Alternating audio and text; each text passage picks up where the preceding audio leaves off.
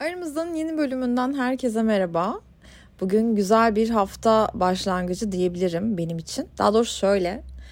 E, ben geçen haftayı çok yoğun geçirdim. Film ekimi vardı. Evet çok seviyorum ama bir yandan da çok yoruyor her gün e, aktif olmak, dışarıda olmak. Bunu sizin pazarınız olarak düşünebilirsiniz. Pazartesi günümü ev için ayırdım. Bugün evde geçirmek ve işte evde sporumu yapayım, içeriğimi üreteyim. Böyle planladım bugünü. O yüzden benim için güzel ve sakin bir hafta başlangıcı oldu. Yarın itibaren tempom kaldığı yerden devam edecek. Ama bu arada bir ilişki sorularına fundacı cevaplar. Yapar mıyız, yapmaz mıyız? Yaparız tabii ki.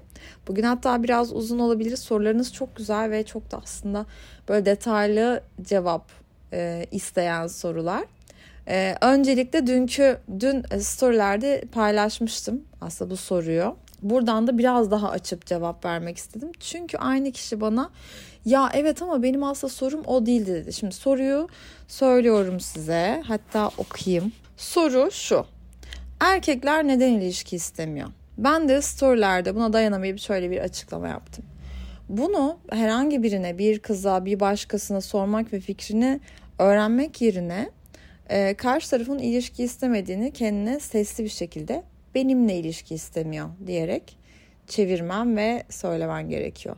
Herkes ilişki ister arkadaşlar. Hiç kimse kendini, kalbini herkese kapatmaz. Sadece e, bazılarının çok fazla kriteri yoktur. Bazılarının daha fazla kriteri vardır. İlişki birazcık sorumluluk isteyen bir şey. Bunu daha önce de hep konuştuk zaten. E, bu sorumluluğu ne için alıyorum? Bu önemli. Yani mesela benim üzerimden gidersek eğer bunu siz hayatınızdaki erkeğe uyarlayabilirsiniz. Onun yaşam tarzını düşünüp. Ee, mesela ben istediğim zaman seyahat etmek istiyorum. Ee, istediğim her yere, istediğim her saatte gitmek istiyorum. Tek başıma kalmak istiyorum. Yalnız tatile gitmek istiyorum. İstediğim her erkek arkadaşımla istediğim şekilde görüşmek istiyorum. Onlarda kal- kalabilirim ee, bunun için kimseden izin alacak değilim. Ya da yurt dışı planı yapabilirim. Hmm, Girayla yurt dışına gidebilirim falan filan. Yani bunlar için izin almak iste- istemiyorum ya da haber vermek ya da bu, sırf bunu yapıyorum diye birini huzursuz etmek istemiyorum. Ben çok kıskanç biri değilim ama e, söz konusu ilişki olduğunda e, bir tık daha hassaslaşabiliyoruz. Yani aslında bana biraz ayıp ediyorsun galiba e, durumuna geliyor bu işler aslında. Yani hayatımdaki erkeğin de o kadar dış kapının mandalı gibi gözükmesini istemem hayatımda. Tüm bunları yapmadan önce bir kez düşünmek bana yorucu geliyor. Bunu ne için göze alabilirim biliyor musunuz? Çok aşık olduğum biri için göze alabilirim. Ondan başka hiç kimseyi düşünmüyorsam, hiçbir şey düşünmüyorsam, özgürlüğümü bile e, düşünmüyorsam ve hep onunla olmak istiyorsam onunla bir ilişki isterim. Ama e, sabah uyandığımda e, onunla güne başlamak benim için hiçbir şey ifade etmiyorsa onunla bir ilişki düşünmeme gerek yok. Ya da bazen bazı insanları mesela beğeniyorum, hoşlanıyorum şimdi yalan yok. Ama onunla ilerisini düşünebileceğim bir benzer hayat tarzımız var mı? Hayır. Yani bazen görünen köy kılavuz istemiyor ne kadar hoşlansam da hani arkadaşlarım mesela bana bakıp şey diyor. Ay şundan çok beğeniyorum. Ay şu çocuğa bayılıyorum falan dediğimde diyor ki Funda seninle hiçbir alakası yok. Hiçbir ortak noktası yok. Buna yani bununla gerçekten bir ilişki düşünüyor olabilir misin? Ben diyorum ki düşünmüyorum. İlişki düşünmüyorum. Ama biraz takılmak, biraz onu tanımak, biraz e, bilmediğim şeyler öğrenmek isterim. Çünkü bambaşka bir dünyada ve o dünyayı da merak ediyorum aslında diyorum. Ama bu benim onunla bir ilişki düşündüğüm manasına hiç gelmiyor. Uzaktan yakından alakası yok. Ben yine tek başıma seyahatime gider ama flörtüme de onunla kaldığım yerden devam ederim. Fakat bu açıklamayı yaptığımda e, Instagram'da yani o bir ilişki istiyor ama sizinle istemiyor. Ama senin suçun değil, onun suçu da değil. Sadece Herkesin kriterleri var. Hepimiz insanız. Hepimiz başka şeylere aşık oluyoruz. Ben güce aşık oluyorum arkadaşlar. Kimse beni güçsüz ve ne bileyim pasif ya da ne bileyim ya böyle daha daha güçsüz bir erkeğe aşık olmadığım için suçlayabilir misiniz? Ben kendimi bildiğim bile sınıf başkanına aşık oluyordum. İlkokul birde bile sınıf başkanına aşık olan bir kızdım. Yani oldum olası buna çekiliyorum. Beni suçlayabilir misiniz? Yani hani güçlü uzaktan yakından alakası olmayan birinden hoşlanmadım ve onunla bir ilişki düşünmüyorum diye. Hayır. Sizin de var kriterleriniz. Biri zengin istiyor, biri çok yakışıklı istiyor, biri mükemmel bir vücut istiyor. Hangimiz suçluyuz? Hiçbirimiz suçlu değiliz. Herkes dilediği hayatı yaşamakta ve dilediği kişiye çekilmekte özgür. Bunları bir kenara bırakırsak e, sen karşında sen birlikte olmayı e, istediğin kişiye ki Leyloş da şöyle bir cevap vermişti. Biz neden ilişki istiyor zannediyoruz kendimizi gibi bir şey söylemişti. Belki sen de ilişki istemiyorsun. Belki sadece onun seninle birlikte olmak istememesi sana birazcık da koyuyor. Biraz o dokunuyor sana. Ee, aslında hani oturup düşündüğünde sen bir ilişki istemiyor olabilirsin onunla. Belki hani o, yani o da senin hiçbir kriterine uymuyor. Onun tek uyduğu şey senin kovalama e, isteğini harekete geçirmesi. Sen kovalamak istiyorsun birini. O da kaçıyor. Tek uyan şey bu. Yani e, kriterlerinde tek e, uygun olan durum bu. Ki ben de kovalamak isterim. Dolayısıyla hani ilk başta ben seçiyorum.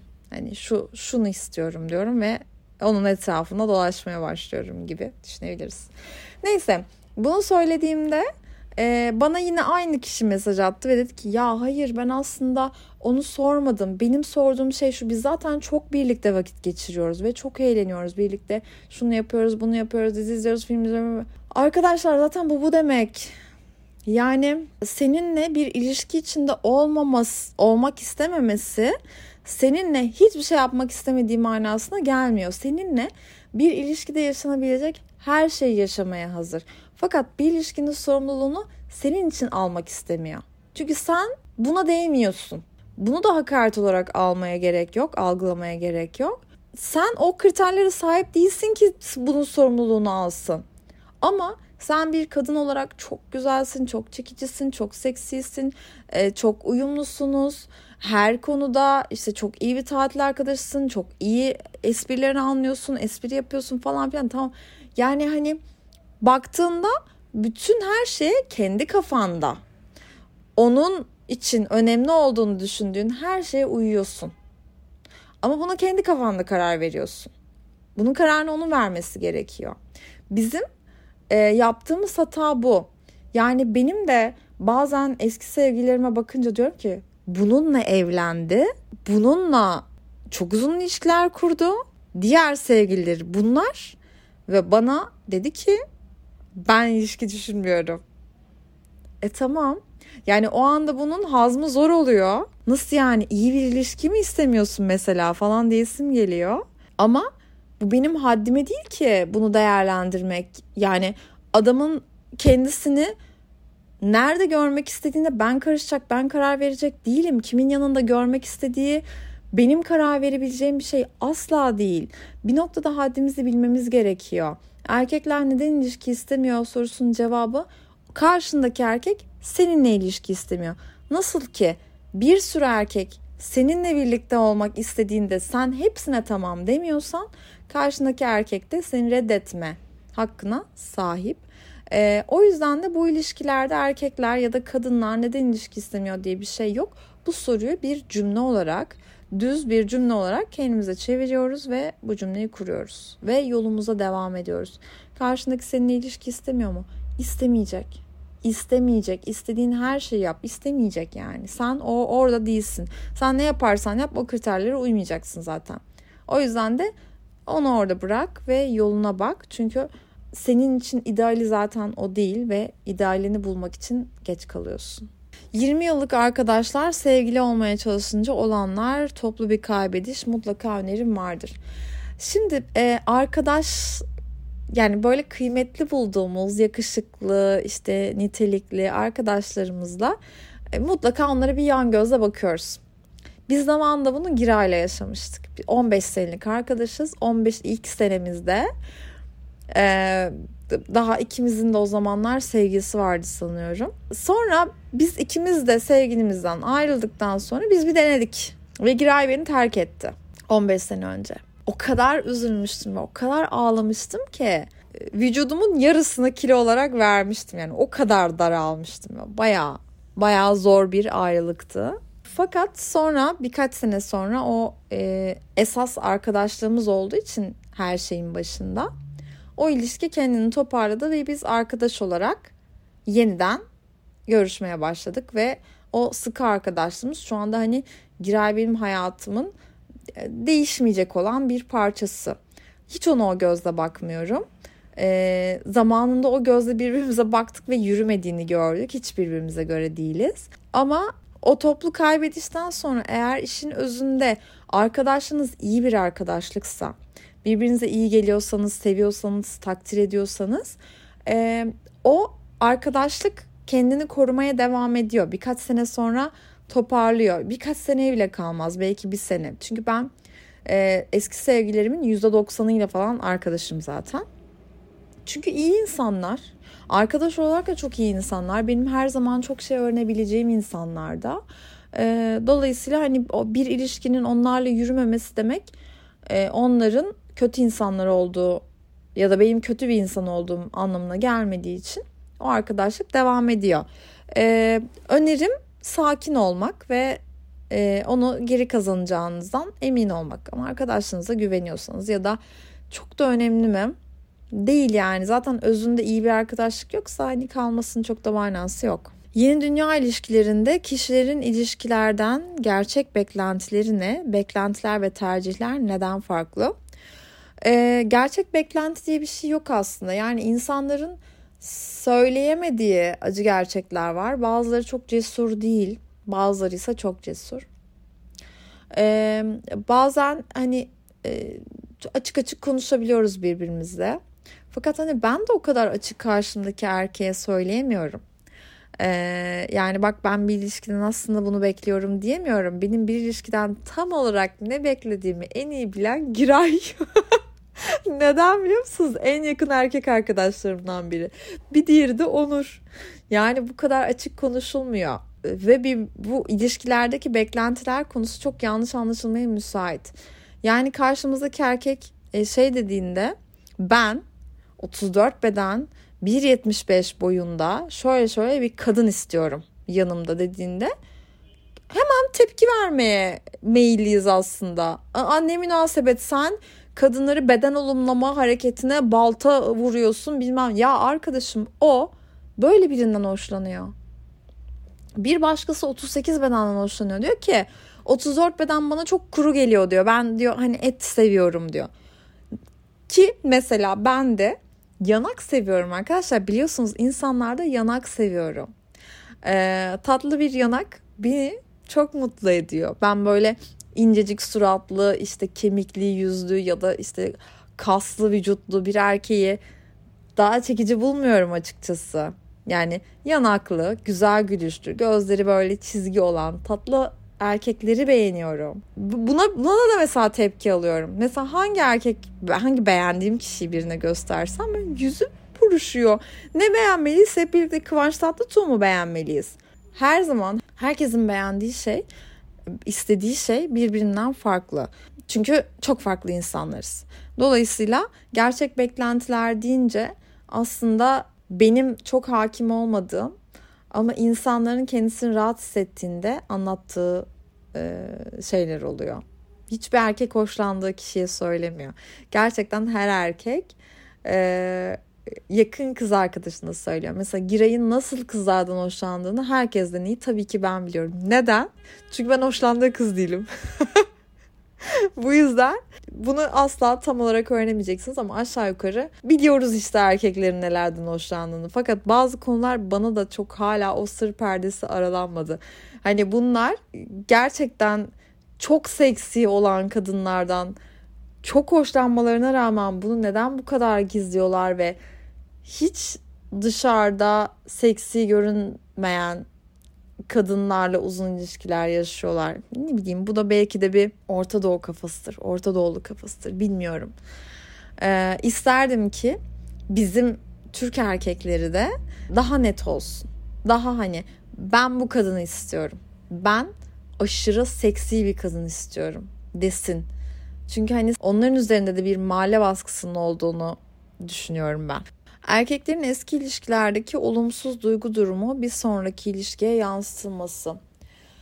Ee, benim birkaç tane arkadaşım var böyle birazcık yaralı erkeklerle birlikte olan ee, ve aslında bu birazcık yorucu oluyor. Bunun e, tek yolu bu yorgunluğu kabullenmenin tek yolu karşınızdakine gerçekten çok aşık olmak, ona çok güvenmek, bu ilişkiye inanmak. Ee, bunun dışında mesela benim e, kaldırabileceğim bir şey değil yani böyle yaralı bir erkek, aldatılmış bir erkek ya da işte çok zor bir ilişkiden çıkan bir erkek için doğru kişi ben değilim. E, çünkü kendimde ona verecek kadar e, şefkat ve sabır olduğunu sanmıyorum. E, ben daha çok böyle hani olmuşunu seviyorum. Bunu istiyorum. Bu konuda da yargılanacak değiliz. Hani herkesin verebileceği başka. Ben yeterince aslında bunları çektiğimi düşünüyorum. E, bu, bu konuda e, kontenjanımız dolmuştur. Bir kişiye daha ihtiyacımız kalmamıştır. Bu kadar da. Ben artık bu, bu işte sefa sürmek istiyorum arkadaşlar. Cefasını çeken çeksin. Ben sefa grubunda yer alıyorum. E, bu noktada işte sizin e, bu sorunun cevabı şu. Sizin karşınızdakine e, o şefkati ver, verip vermeyeceğinize bağlı. Yani karşınızdakine bu, ya bu ilişkiye bu kadar gücünüz var mı? Varsa ne ala çünkü o arkadaşlarımın ilişkileri sapa sağlam devam ediyor. Onların ilişkisi var ve benim yok. E, çünkü herkes yaralı ve ben yaralı görünce aa teşekkürler deyip sessizce uzuyorum. E, ya da terapistimin numarasını veriyorum işte mutlaka buna bir gözük falan diye. Ama eğer gücün varsa ne ala. Gerçekten hepinize çok özeniyorum. İlk adım nasıl atılır? Çok tatlı bir soru. Hoşuma gitti. İlk adım nasıl, nasıl atılır? Ee, ben ilk adım konusunda e, her zaman çok cesur değilim. Be, bana aniden gelen bir e, utangaçlık var. Aniden geliyor. Hiç anlamadan tam böyle hani mesela günaydın diyeceğim. O günaydın çıkamıyor oradan. Öyle bir gelen e, utangaçlık var. E, ama size geçen bölümde Leyloş'la da anlatırken anlattım. İlk adım olmasa da bir dürtme, bir arkadan ittirme şöyle olur. Mesela baktınız dışarıda bir görüşelim diyoruz işte bir tarih konmuyor. Ee, şunu yapalım bir şey yok. Yani tam istediğiniz ilgiyi alamıyorsunuz oradan ama bir ilgi almanız lazım. Çok yani bir gözüküyor bir kayboluyor o ilgi. Var mı yok mu net değil. Peki o zaman e, benim artık sabrım buraya kadardı noktasında şunu yapıyoruz. E, bu sorunun cevabı mı? Evet ilk adım atılırın cevabı aslında bu. Büyük adım çünkü budur aslında. Diyoruz ki onunla ilgili hislerimizden bir parça, minik bir parça öne atıyoruz, önüne atıyoruz. Diyoruz ki e, ya aslında var ya ya seni de çok seksi buluyordum ama e, gerçekten beni çok bezdirdin. Benim için bu konu sırf şu yaptıkların yüzünden kapandı diyorsun tamam mı? Böyle bir res çekiyorsun. Ben de bu iş kapandı bunun sorumlusu sensin ama bunu kapatmasaydın seni seksi buluyordum. Ya da seni bayağı beğeniyordum ama e, bu iş artık böyle hani tam anlamadım senin de nasıl bir tip olduğunu. O yüzden artık beğenmemeye başladım. Yani o yüzden artık böyle bu konu benim içimde e, belirsizlik e, çok sevmediğim için konuyu kapattım ya falan filan diyorsunuz. Yani o kaybettiği hissi görüyor. Senin üzerinde yarattığı ve kaybettiği, artık sahip olmadığı o müthiş hissi görüyor. Ve gurur okşanırken bir anda o gidiyor. Çünkü amanın öncesi çok güzel. Amanın öncesi geçmişte kalan şey. O amanın öncesini geri almaya çalışacak sizden. Yani bir anda bu e, itirafla, bu minik itirafla aslında aranızdaki mesafeleri kapatıyorsunuz. Çünkü o cesurca, o büyük adımı siz atmış oluyorsunuz. E, dolayısıyla o onu geri almaya çalışırken birazcık da böyle yeni köprüler inşa etmeye çalışacak. Bunu ben denedim. Kaç kez denedim.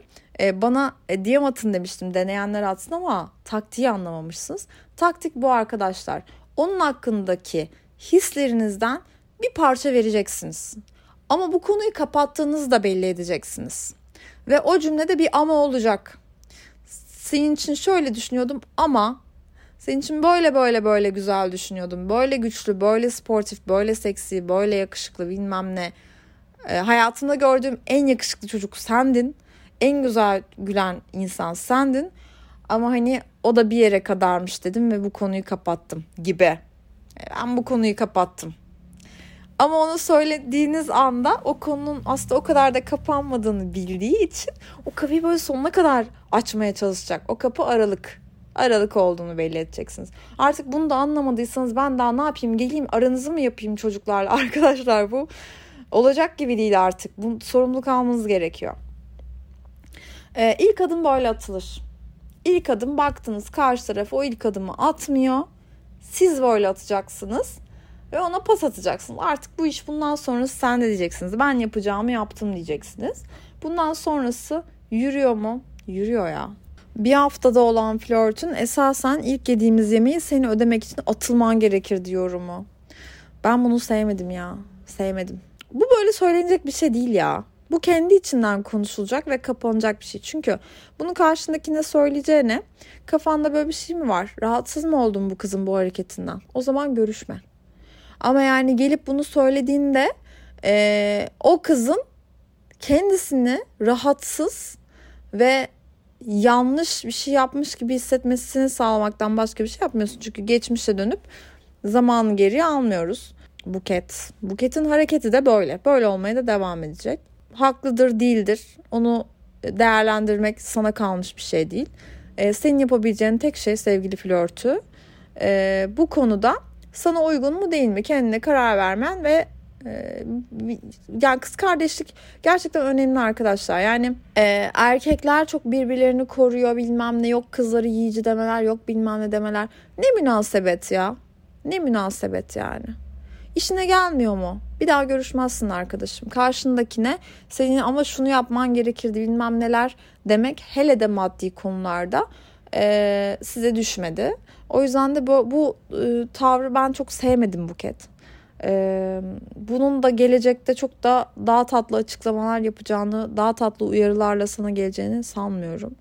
E, bir böyle bir değerlendir bakalım. Flörtüm var ama ben yazmadan yazmıyor. İki gün ses çıkmayınca arıyor. Mesaj yazması sıfır. Neden? Sana küçük bir haberim var. Takılıyorsunuz. Sadece takılıyorsunuz. Ya flört işte böyle bir şey aslında. Yani bir ilişkiden ayıran şey onun e, her gün iletişim kurma zorunluluğunun olmaması. E, iki gün ses çıkmayınca araması da yani her gün değil ama bağları da koparmayayım. Bu kadar da iletişimi kesmeyeyim diyor. Biliyorum yani bu cümle bana kuruldu diyor ki sen bana öyle demişti. Hemen carlıyorsun. Halbuki dört gün hiç ses çıkarmasam ben beşinci gün arayacağım. Sağ ol. Beşinci gün arayacakmış.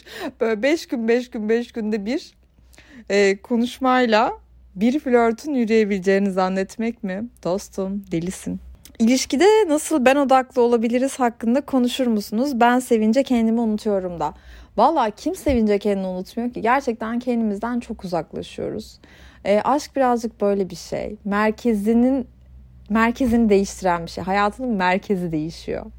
Ama bunu e, hadi o ilk başlarda bunu yapıyor olmak lazım. Mesela hani e, şuradan hatırlayın. Mesela biriyle flört etmeye başladığınızda sabah öğle akşam konuşuyoruz ya bazen uykusuz kalıyoruz. Yani 3 saatlik uykuyla güne başlıyoruz falan filan. Sonra bakıyoruz ki bu iş olmuyor. Bu iş yani bana zarar veriyor gün içinde. Bu kadar abartmamak lazım deyip bir toparlıyoruz ya ve e, iki gün önce e, onunla konuştuğun için saat dörtte yattığında ertesi gün zombi oluyorsun işe gidince ve iki gün sonra diyorsun ki neyse ben 12'de yatayım aniden uyuyakalayım deyip kendi hayatını birazcık daha önemsemeye başlıyorsun. İşte ilişkilerde de böyle olmak gerekiyor. Ona olan ilgin tükenmese de e, birazcık kendi ihtiyaçlarını gözetmek durumundasın. Kendi ihtiyaçlarına göre e, hareket etmek zorundasın. E, bu konuya da ne kadar hızlı uyanırsan o kadar az e, zararla bu ilişkiyi sürdürebilirsin. Yoksa bu ilişkide e, iki tane karşı taraf oluyor. Bir onun hayatındaki o, bir senin hayatındaki o. Yani bu ilişkide sana pek yer kalmıyor. Senin isteklerine, arzularına, e, keyif aldığın şeyleri hiç yer kalmıyor. O yüzden birazcık böyle sürekli bir kendini kollamak lazım. Kendinize çocuğunuz kendi çocuğunuzmuş gibi özenli davrandığınızda aslında birçok şey çözülecek bence. Farz edin ki siz çocuğunuzsunuz ve bu çocuğun bütün isteklerini, kendi çocuğunuzun bütün isteklerini yerine getireceğinizi biliyorsunuz. O yüzden kendiniz de böyle düşünün ve e, kendinizi de sevgiden, ilgiden e, mahrum bırakmayın. İnsan silmek ya da affedip hayatında tutmak yaşanan sorunları nasıl neye göre değerlendirmeliyiz? Aslında bu benim çok gündemimde olan bir konuydu e, geçtiğimiz haftalarda. E, Giray'la bir konuda konuşuyorduk ve dedi ki yani nasıl bu kadar hızlı silebilirsin falan dedi. Ben de e, ona verdiğim cevapla aslında bu gerçeği ben de aynı anda öğrendim. Dedim ki bir kişi hayatında ne kadar uzun zamandır var? Onunla ne kadar şey yaşadın? İyi günler, kötü günler ne kadar ne kadar deneyimin oldu? E, çünkü e, aslında insanları ve yaşananları tolere edebilmenin yolu gelecekteki e, güzel günleri duyulan inanç, güzel günlerin geleceğine e, olan inancınız. Dolayısıyla eğer onunla geçmişte çok güzel günler, çok eğlenceli zamanlar geçirdiyseniz önünüzdeki e, yıllar ve zamanlarda da bunları tekrar yaşayacaksınız. Fakat hayatınızda size hiç gün yüzü göstermemiş biri varsa e, bununla nasıl güzel bir gelecek olacağını hayal edebilirsiniz ki bu noktada e, bunu silmek çok daha kolaylaşıyor. Hani geçmiş çok uzun bir geçmişiniz yoksa ve kötü günler ağır basıyorsa, kötü hisler ağır basıyorsa onun hakkında e, o ilişkiyi bir son vermek çok daha kolaylaşıyor. E, ama bütün ilişkilerde, bütün arkadaşlık ilişkilerinde e, güzel ve kötü zamanlar her zaman olacak. Sadece buna göre değerlendirmek lazım. Yani benim bununla olan ilişkimin aslında ortalaması ne? Ortalama kötüyse e, onu o kişi birazcık hayatınızdan çıkıyor. Çünkü toksik olmaya başlıyor o iş artık. E, zaten size keyif de vermiyor. E, bir noktada ilham da vermeyecek. Olan enerjinizi de alacak. E, ona göre bir değerlendirmek lazım. Hani geçmişe dönüp bir bakmak lazım arkadaşlığın uzunluğu ve yaşanan şeylerin e, çokluğu. Flört dönemi mesaj atan, arama yapmayan erkekler. Arkadaşlar bunun nesini konuşalım. Bu bir iletişim tercihi. Yani ben de mesajlaşmayı daha çok severim. Çevremdeki herkes mesajlaşmayı daha çok sever. E, çok az insan arar. E, çok az insan sadece konuşmayı sever ve mesajlaşmaktan hoşlanmaz. E, sade, ama hiç kimse de kimseye niye diye sormuyor yani hani bu benim tercihim o onun tercihi. Aramızdan bu bölümden şimdilik bu kadar. Umarım sevmişsinizdir cevapları. Güzel bir sohbet. Umarım size de iyi gelmiştir. Şu anda yağmur yağmak üzere bir an önce montajımı bitirip yayını almayı planlıyorum. Bakalım size bugünün hangi anında eşlik edeceğim.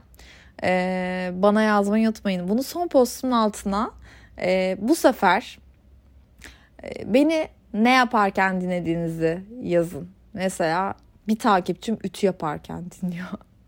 ben de podcastleri ne zamanlarda dinliyorum.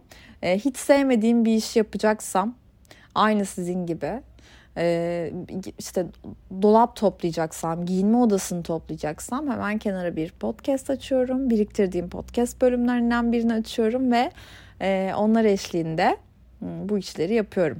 Siz de son postumun altına bu bölümü ne yaparken dinlediğinizi yazın. Bölüm burada bitiriyorum. Hepinizi öpüyorum.